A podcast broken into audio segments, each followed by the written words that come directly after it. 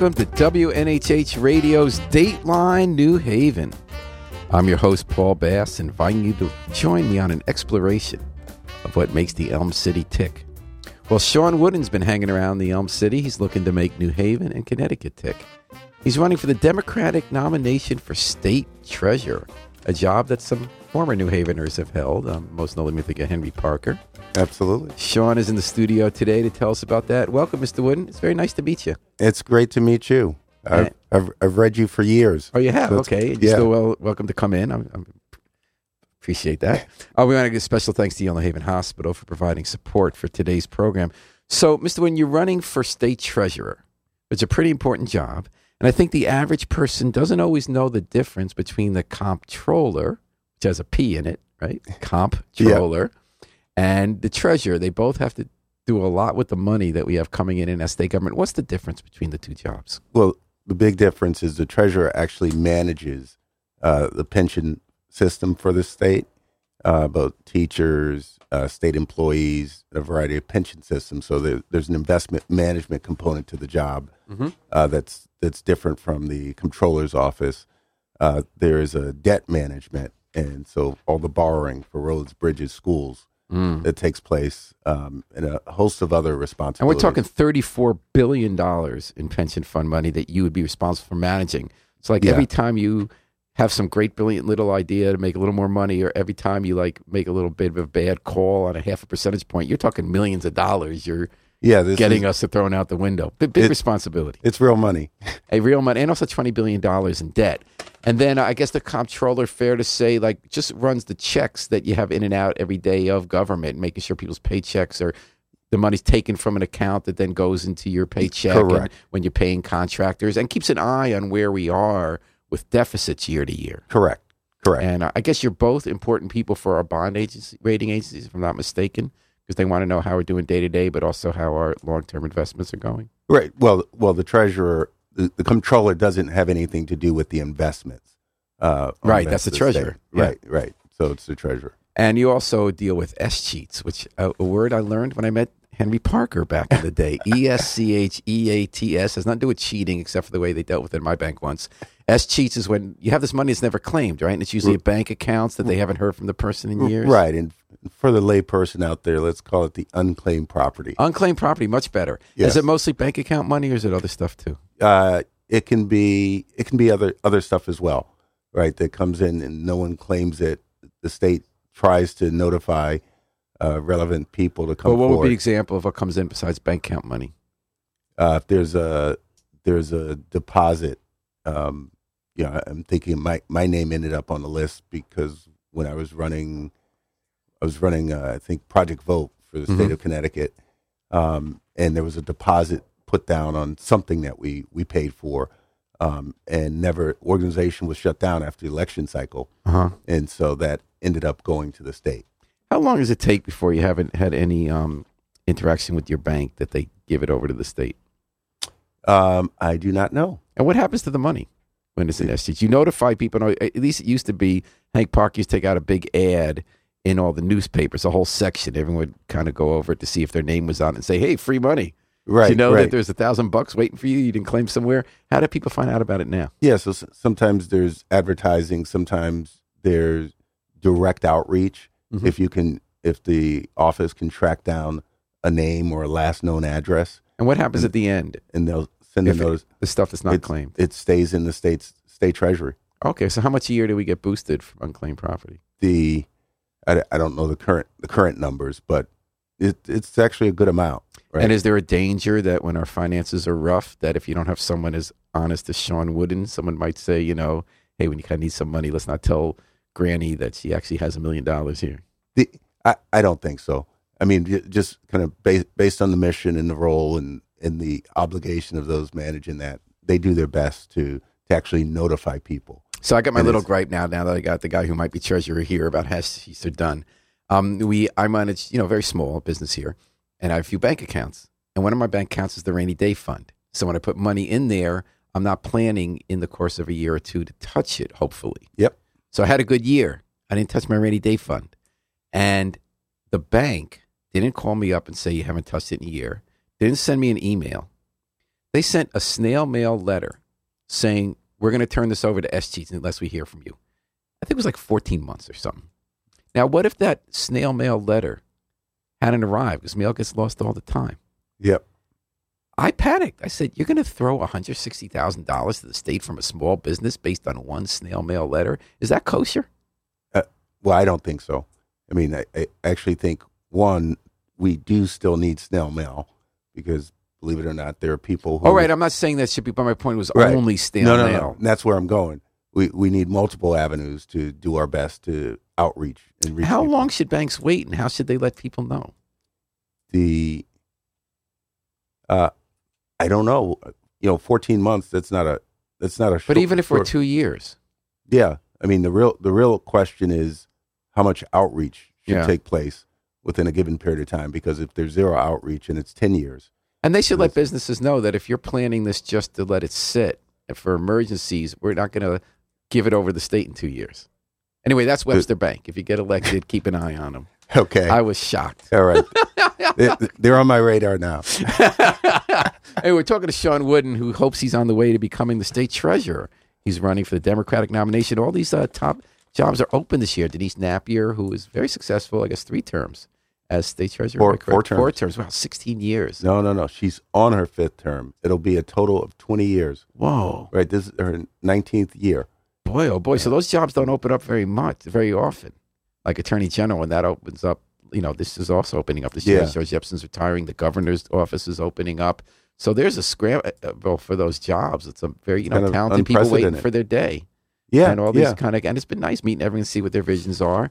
And so, like, I got you sidetracked, and escheats was matter, but aren't nearly matter as much as pensions and bonded debt. Now, when you hear people complaining about state government, they're complaining about those more than often than not. They're complaining about how we have such crushing debt and such crushing pension obligations that we're not meeting. Yeah. Why do you want to take that on, and how would you fix it? Well, it, I happen to be a, a pension fund investment lawyer, and I've, I've spent the last 20 years uh, doing that work. Um, Meaning that when you when you're working at um when you're working at Day Pitney Law Firm, you have clients who have pension funds, and you're the lawyer for those pension funds. Right. I, I lead our public pension fund investment practice. Okay. And so, you know, so for example, um, the state treasurer's office of Connecticut, I've done work for the last 15 years. oh, Um, other uh, state treasurer's office pension systems outside of the state of Connecticut, I represent. really? Like what states? Uh, the I'm, I'm not going to just give a list of clients. Um, Why not? It, it, ju- just because of my as a as a lawyer, we we don't we don't do that. Okay. My my work with the state of Connecticut, you know, it's a matter matter of public record. Mhm. Um, Is it a public record at all in any of those other the states? um, Like your the- name show up they- above documents? in, yeah, and some in some of them we we ask permission from time to time. You know, when we pitch for other business and we get consent, and now now we're now okay, so we're- you've been doing this. delving- and what is your yeah. role when you do this? When you're a pension See, let me lawyer? let me give you another one. Another one that's a matter of public record. Uh, New York State Comptroller. Oh, Um, and you know, I led the team in the. You may remember the big pay to play scandal, Mhm. um, which made Connecticut, which was bad. This was Connecticut on steroids wow. uh, with with the, a former comptroller, and I led the team uh, that worked to clean it up. Huh. And what was the name? Paul. What's the name? We had one Republican state treasurer in like the last thirty years, and I think he went to jail, right? Paul Silvester. Yeah, yeah, Silvester. That's who yeah, yeah, that that's right. Um, but so to answer your question, why why do I want to do this? You know, pensions, retirement security, investments. That's been a passion of mine and something I focused on. You know, for the last twenty years. I've also Now, why is it a pension? Why why are pensions a passion for you? it's just uh, one. I mean, it's really. Let's take a step back, right? I tell people the treasurer's office is focused on numbers, and people think of money in numbers, right? But fundamentally, public service, including the treasurer's office, is about people, and that's that's why I'm interested. You know, so and when- nothing when- more than a pension, which is that you're able to retire, Right, afford to right. retire. and and I early in my career I worked for the AFL-CIO's Office of Investment, right, where where we were fighting for working families, retirement security, uh, shareholder activism, you know, being active owners, trying to influence corporations through through our ownership and having a seat at the table. And this is this is the work that I've done, you know, for for labor, It's the work I've done as a professional lawyer, you know, on the side of public pension systems, um, and it's the work I've done you know, as a former city council president in terms of protecting our pension system. And you were the city council president in the city of Hartford. That's correct. So. Sean Wooden, tell me in layman's terms the problem about the pension fund, what the danger is, how bad it is, and then some ideas based on the work you've done with pension funds, how you fix it. My understanding is that for a lot of years, both Democrats and Republicans alike in the 90s and in the aughts were not putting enough money in every year to that fund to shore it up, and that our returns are lower than they thought they'd be. And that our biggest problem is people who are kind of been retired for a while, not the more recent retirees, and the cost of meeting those pensions because I guess they were kind of generous, or some of us would say they're where pensions should be compared to where they are in the private sector. But aside from that issue, what's the nature of the problem? How do we fix it? Sure. The nature of the problems, you know, some of it's simple. The, problem in how we got here is pretty simple, actually. We, we simply, uh, the state simply hasn't paid in enough Mhm. on an annual basis as to what's required, what's actuarially determined is the amount you need to keep up for the obligations. And so we're, we're talking about decades of the state not meeting its obligation to the pension system. And so that's a problem. Another problem, and, and this is not uncommon, is uh, unusually high or unrealistically high return assumptions, Which is happening across the country. which is happening across the And country. why does that happen? that happens? Because your your higher return assumption uh, reduces the. No, I get that. That means you have to put less in. But, when, when you say why does it happen, it I'm I'm telling you right as it happens because there is political pressure right, to being not to about it. tax people as much and Right, spend if- as much if- money. Right. When you reduce the return assumptions, which which I think return assumptions generally in in many states need to be reduced to be more real, realistic. What that does though is put more pressure on the annual operating budget. Yeah, you got to raise more money or cut other Right. money. Right, and so that's the But in New Haven, we have a committee, for instance, that manages these funds, and they include members of the unions. The police and fire union members are on the fire pension police pension board. So wouldn't their incentive be to make sure that you don't have unrealistic assumptions, so that their members can afford to retire and get that check? the yeah that that in terms of long term fiscal stability of the system, that's that's the right position to take. So, Sean Wooden, how much are we underfunded? Give me a number of how bad that situation. is. the uh, the teachers is is at about 53 54 percent uh, funding ratio Boy, New Haven, we're under like I think forty percent. right and it's, so the, these are these are unsustainable numbers And Right. what about what are the other numbers? The, other funds. uh, is the state employees uh, again marginally higher than than the teachers but on a marginal Well, in other places, it's much lower. I mean, uh, in New Haven, I think we're in the 40s. Uh, Yeah, but that that's that's not a benchmark you really want to use, right? It's all 70 is the benchmark. it's it's all unhealthy, um, and is the benchmark 70? well, I mean, uh, Hartford, Hartford, for example, is seventy four percent Is that okay? funded, and yeah, that's considered. I mean, a lot of municipalities and state would jump at that number. Mm. Um, yeah, Did you have something to do with that? a- absolutely. You know, three three out of four years uh, when I was the city council president, you know, I fought back efforts to underfund the pension system. Mm. and it, you know it's not a it's not an issue that's sexy or that a lot of people want to pay attention to uh, but it was it was important to me for us to be uh, fiscally sound on an annual Yeah. basis for that system and you know and that- Although there are other problems, Hartford now is getting a $550 million bailout from the states. So they, yeah i mean there have been problems in in hartford and urban communities in this state for for decades right and so there's there's actually nothing new about uh, the financial struggles or challenges of hartford you know what is new is you know the efforts of of the current mayor in terms of his his approach to going about fixing it So, Sean I'm sorry I'm getting you in the weeds here because I, I'm not an expert in this kind of stuff, and I'm wondering how the layman can understand this.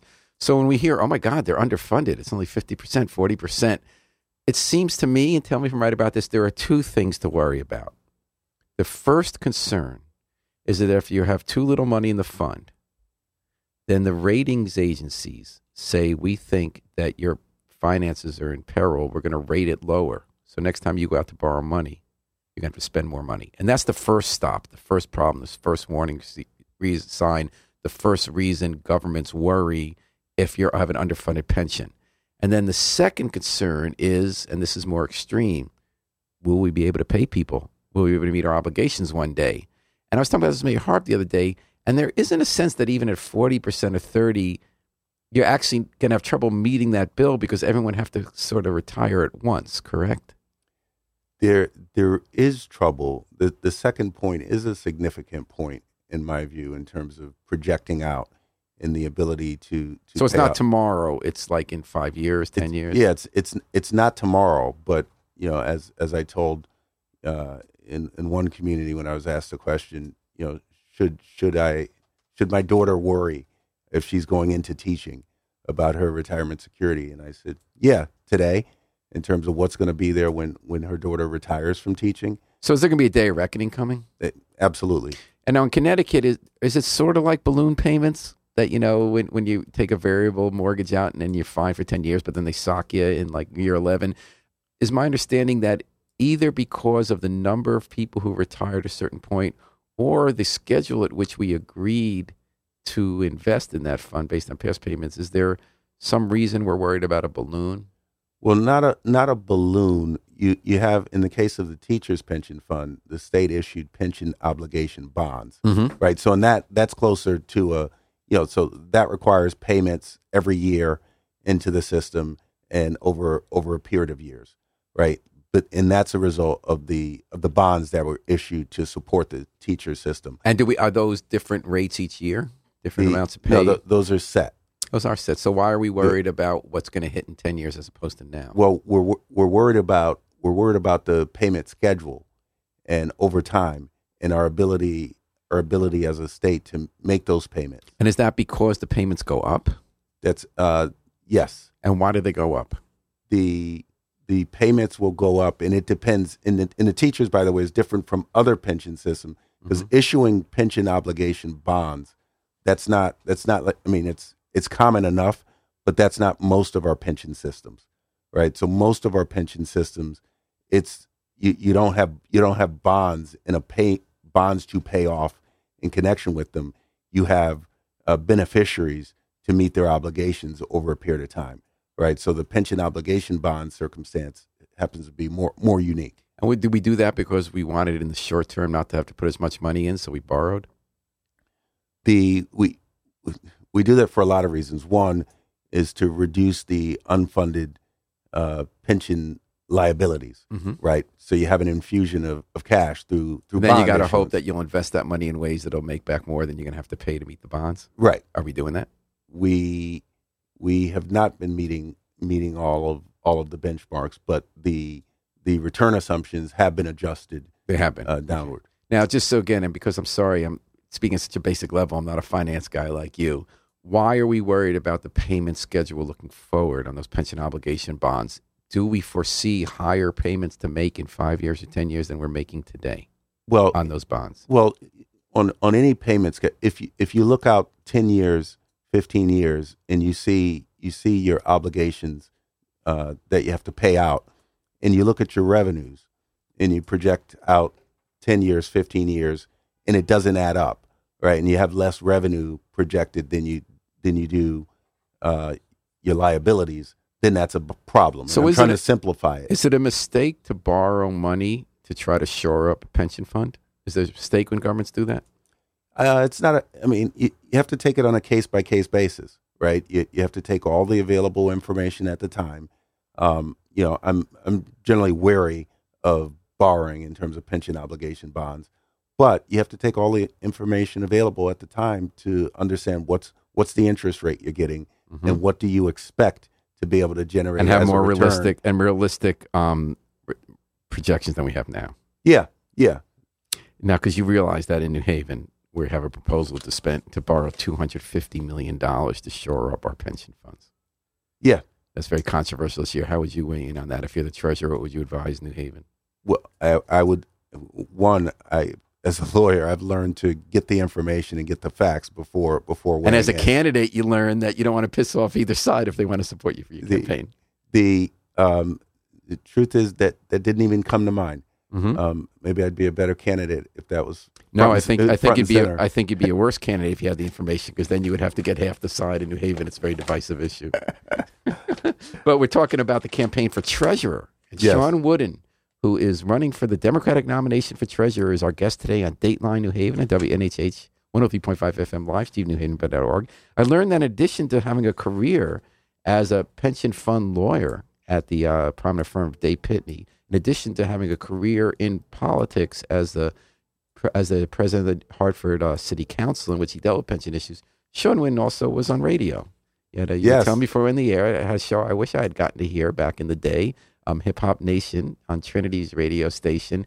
Do you think that your interest in doing radio and communicating with people and kind of having a beat to what you care about is it all relevant to wanting to be holding one of the least understood and numbers driven jobs in state government? the is it is it relevant? I mean, it might be relevant, you know, because my radio show we we like we like being socially relevant and and engaged. Um, so that was that was part of what we what we did, and the you know, and, and the trajectory of my life has followed that. You know, you know, as a campus activist. Uh, What kind of College. issues? Uh, issues of race, discrimination, issues of That uh, was back in the day of divestment from Af- yeah, South that was, Africa. that, that was going to be so the this is a financial investment issue. Then. divestment of and how does South that work Africa. now? Are there any issues? I know people talk about whether we should divest our, um, from certain funds with our or our state uh, money, and you'll have that. You'll be involved in those decisions, and those are tough decisions because the the more causes you divest from, the fewer options you have to make the most money back. Some people have said we should divest from gun manufacturers. Are there any divestment decisions you would make based on that? Absolutely. But before we talk about that, I just have to go on the record and state that my radio name was Matrix, Oh, and I was Matrix before the movie. Before the movie. Before the movie. Although, if you believe in the movie, there's no before and after. right, right. um, so, but but back to divestment. Um, I I think I've already gone on the record as supporting divestment from irresponsible gun manufacturers. How? What's what's an irresponsible gun manufacturer? What's a responsible one? Well, I think if if gun manufacturers want to get on board, and, and I describe gun manufacturers, guns are inherently uh, dangerous. Mhm. Um, they're not inherently bad, right? We have we have good public purposes that we we actually use We guns want our for. cops to have guns. It's okay. We decide as Right. society it's okay to hunt. Right, right. Um, with that said, uh, there's legislation. Obviously, Connecticut passed one of the strongest uh, gun safety laws in the country. There's this effort nationally, and I, I actually think responsible gun manufacturers should be on the to on the side of making uh, guns more safe from a technology perspective. Two, making communities more safe. You know, in terms of the the chain of custody of of a gun being manufactured and out to the public. Uh, three, supporting universal background checks, make, making sure the people who obtain guns. How does that have to do with divestment? You want the companies to support that? No, no, no. This you asked me the question about what's a responsible or an irresponsible gun manufacturer. So you in want the gun manufacturer? I want those who are not on board with Senator Chris Murphy and his calls for for uh, greater gun safety measures um, on a federal level. Mhm. You know, and the host of others. Those who words- are not on board with the Sandy Hook principles, if you're not on board, if you're not part of the solution to making um, uh, reducing the number of guns that flood our urban communities that are used in mass shootings at schools, then that makes you a company that we shouldn't be doing business with because that's inconsistent with the values of the people of Connecticut. But what And- I'm, what I'm, I guess what I'm asking you is, um, what should the company specifically do? Should it advocate for the, The- gun safety, or Abs- just, yes. or just not The- oppose it? th- they should advocate for it, right? This is this is an issue of critical critical importance. I mean, you're you're, you're talking to a person who six months into being city council president uh, lost a young cousin uh, to gun violence, I'm sorry Um, about that. and this this issue. So no, you you you you shouldn't just sit on the sidelines and make money. Mhm. Um, you you you're either for making our community safer and our kids safer, or or you're not, right? And and on this one, for me, there's no in the in the middle, and and I think you know, coming out of my days at the AFL-CIO, we we really focused on using ownership as having a seat at the table and being able to affect corporate So I'm still, I'm still, because I'm a little ignorant on this issue. What specifically should they support to make universal background checks. Okay. Universal background checks. That's an easy one. That's an easy one for our country. Easy one for uh, manufacturers and everyone in the supply chain. Universal background checks. That's one. Bump stocks ban. That's. I mean, there are, there are a host of these these issues that it's just common sense. You don't need it for hunting. You know, at least you know not not hunting as we've come to appreciate Yeah, for hunting people, yeah. in this country. And uh, so, and one question I had, and I- I'm getting this now. And uh, one question is, is how many issues do you pick? Because we can spend all day. It is important to use your money with social responsibility strategy. So it is important that when we're investing a lot of money, we're also trying to push companies to be socially responsible, so they don't create other expensive problems for us in addition to the moral questions. Yep. You also could spend all your day. Media has that about what ads do you take, right? Yep. Uh, do you be a front for prostitution like the alt weeklies and all that kind of stuff? You know, with teenagers. Um, where do you draw the line? How many causes do you pick before you decide that you you also got to make money? Well, two two things. I reject the premise that you you can't do good and do well. No, I'm But- saying you can. No, no. but is there ever a but- point at which Well, of course, of course, of course. Right there, there's a point. You know, someone who's who's advised pension boards and treasurers, you know, does it for a living. You know, it's something called a fiduciary duty, right? And you have to protect. You know, your obligation is still to maximize returns and to minimize risk for the system and to make money. Um, but but I would suggest to you, and this is borne out over over years of doing this work, that you can you can be responsible. You you can't take hundred percent of the portfolio uh, of of thirty four billion and try to you know change the world and do good. and also you, Right. you if you want to have leverage, you're kind of going to concentrate on some. Th- But like, right. what about another issue, sort of um, slave labor, or what could be approximately slave labor, and how we get our food, the way sugar is made, um, you know, food companies, food justice. Is that on the yeah? agenda? I, I, I think I- Like, I'm as a consumer, that's part of how I buy products. Like, you know, I try to. You can't always know if you're right, but you know, Right. not only being a vegan, but even how humans are treated. You know, Yeah, I mean, I think a num a number of things are on the agenda, but you know, keep keeping in mind to to your point, which is you know, you you have to make a return yeah. on investment, right? Which I believe you can, and you have to allocate time and attention and resources, right? Certain issues um, rise to the to the top, right? So we talk about guns because that's been obviously front and center for the people Mhm. of Connecticut uh, for for some time. Um, you know, at least in Sandy Hook, you know, in Hartford, Bridgeport, New Haven, and other places, uh, a, a lot longer than uh, before Sandy Hook. Right, so certain run to the top. This kind of gets back to one of the questions I, one of the reasons I asked you about being a DJ. When I look over your campaign material, you speak a lot about democracy, about grassroots input into how the treasurer does his or her job, which is a novel concept, right? You know, we don't really talk about that much. Right. So I want to ask you about that, where that was. So you've played up not just your bona fides of of being a pension fund investor, as a lawyer, I mean, um, advisor, as a lawyer, and as a city council president, looking at the books. But you're also playing up your work with the AFL-CIO, grassroots political action, and um, so to what extent is your ability to connect with grassroots people to have their voice enter government, enter into this job? I, I think it connects in terms of there there are things that the treasurer can do statutorily and powers, right? Over investments, other things. There are things that the treasurer will absolutely need to work closely with the legislature and the, the governor in order to implement.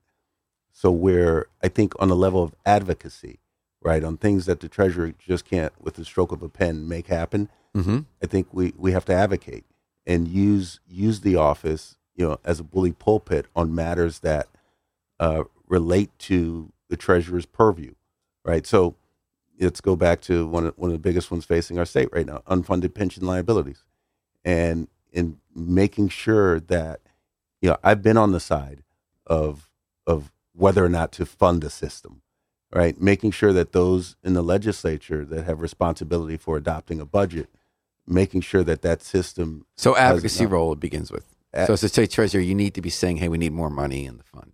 Yeah, a- absolutely, and and and being loud about it if you have to, and working with other key stakeholders, bringing them to the table. to make sure we fully fund our pensions. Yes. What should the number be Uh, what should the number instead be? of forty four percent? I mean fifty four percent. How how? uh, I mean, I'd like to see the number at least in the seventies. But what we what we have to do, you know, we can't make the this is this is a problem decades in the making, Mhm. right? And we're we're not going to get out of it with any quick fix. And so, but that's we we need to move up into the seventies, and it'll be great to get to the eighty. And what else would you do besides advocating that we invest more in the pension fund? So what you would do? What else would you do about our unfunded liability there? Well, so so one is uh, annual funding, Mhm. the required amount.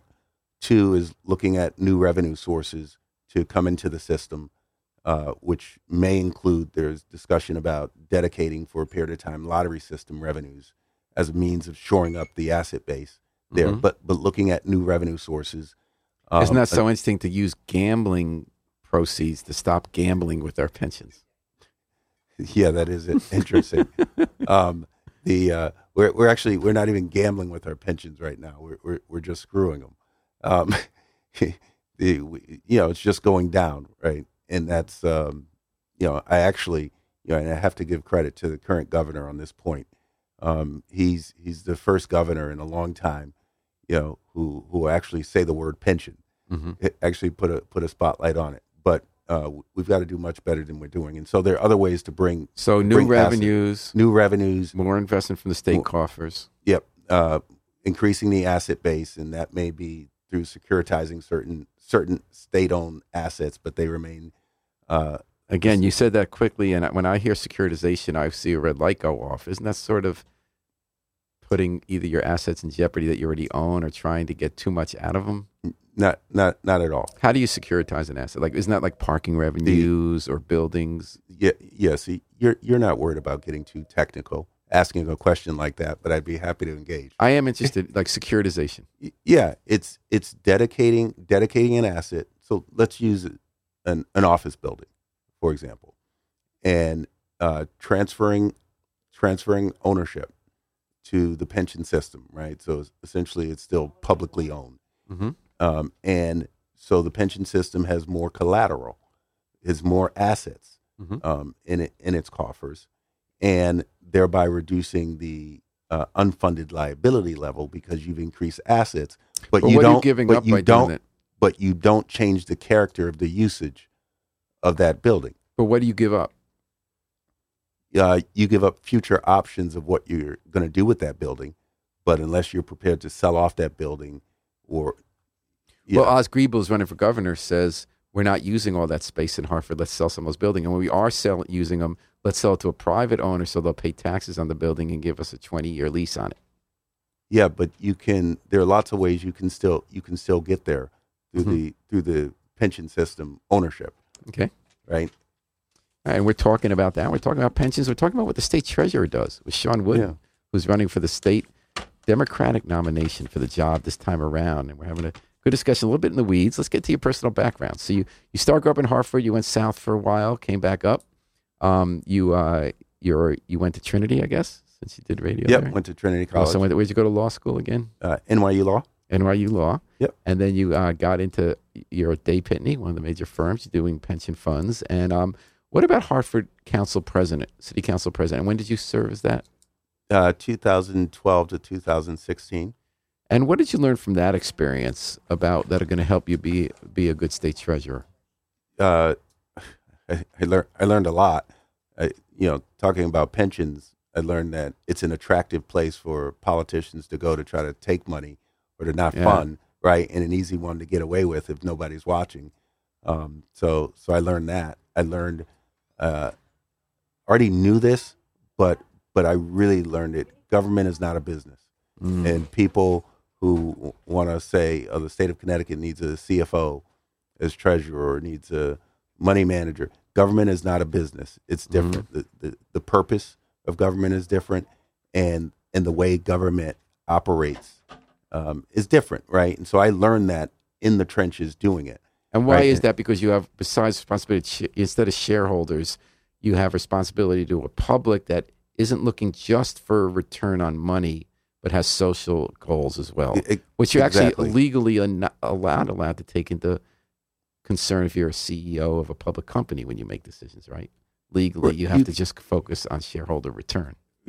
They can sue you.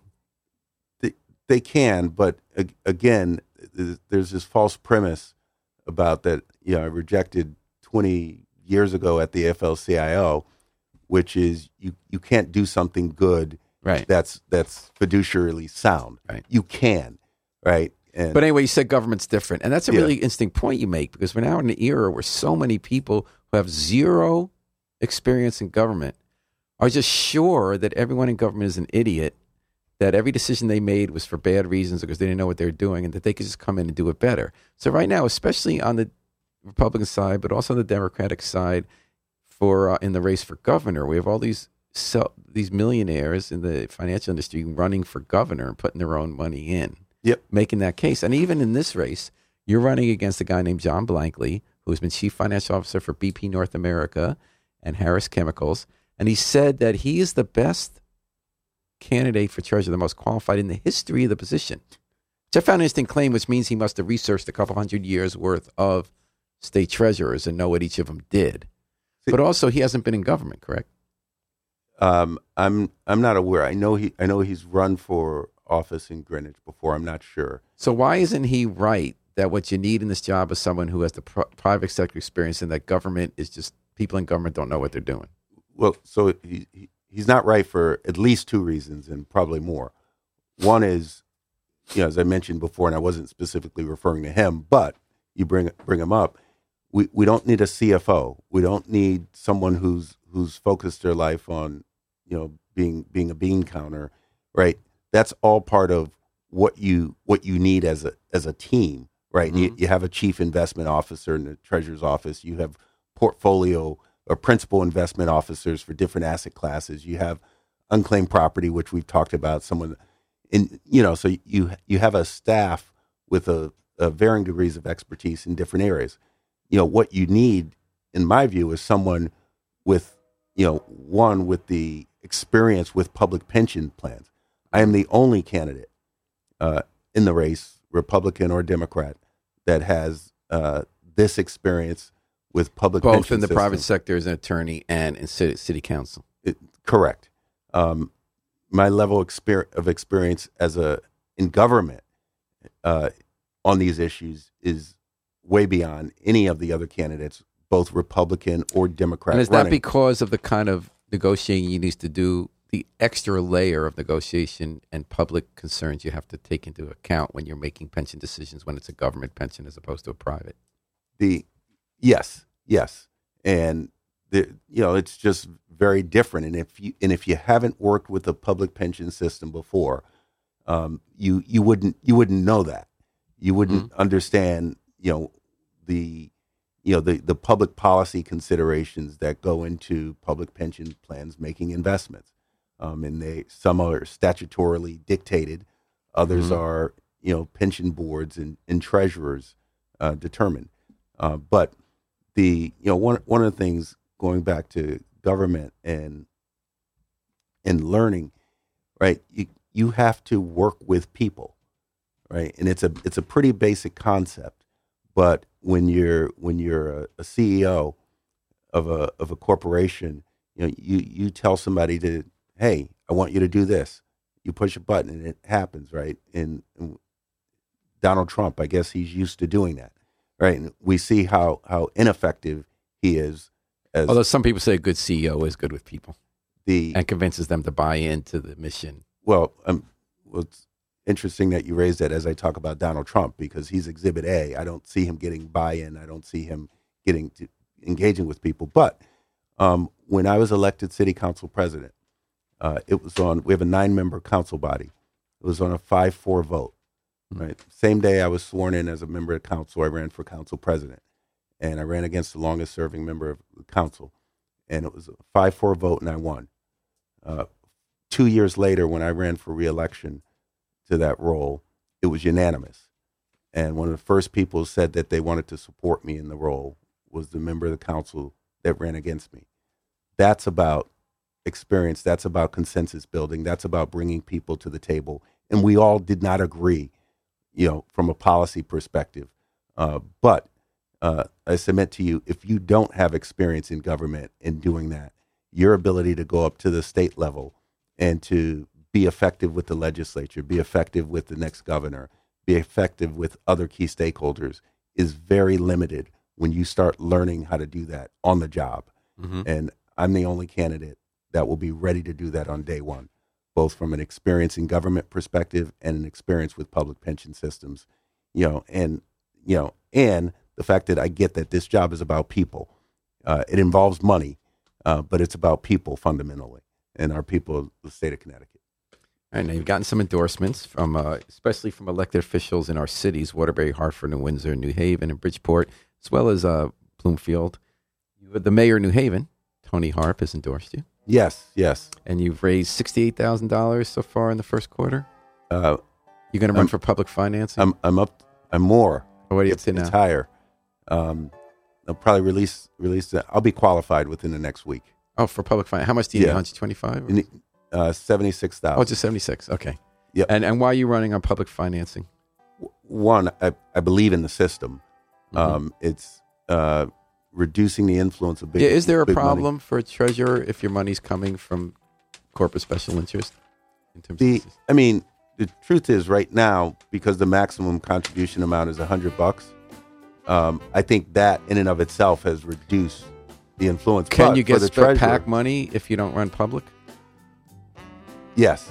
So that's right. Yeah, yeah. If if I if I were not participating in the system, I could get more money, um, and from more uh, sources, including PAC money.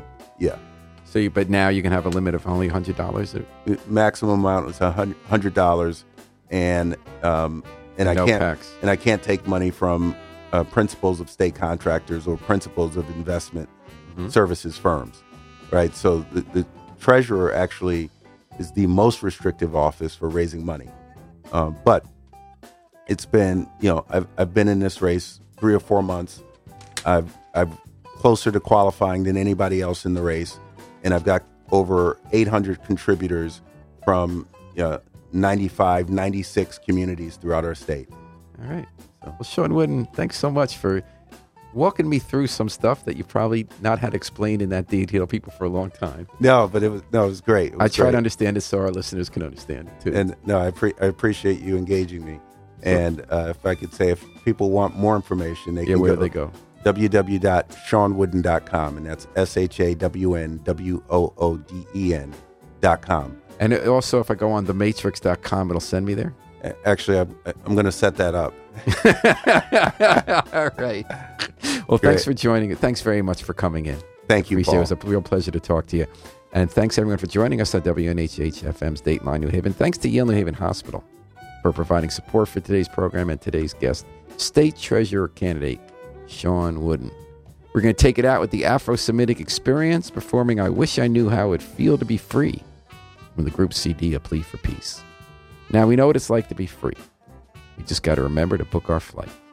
Book your flight with us all day and all night long here at WNHH, New Haven's home for community radio.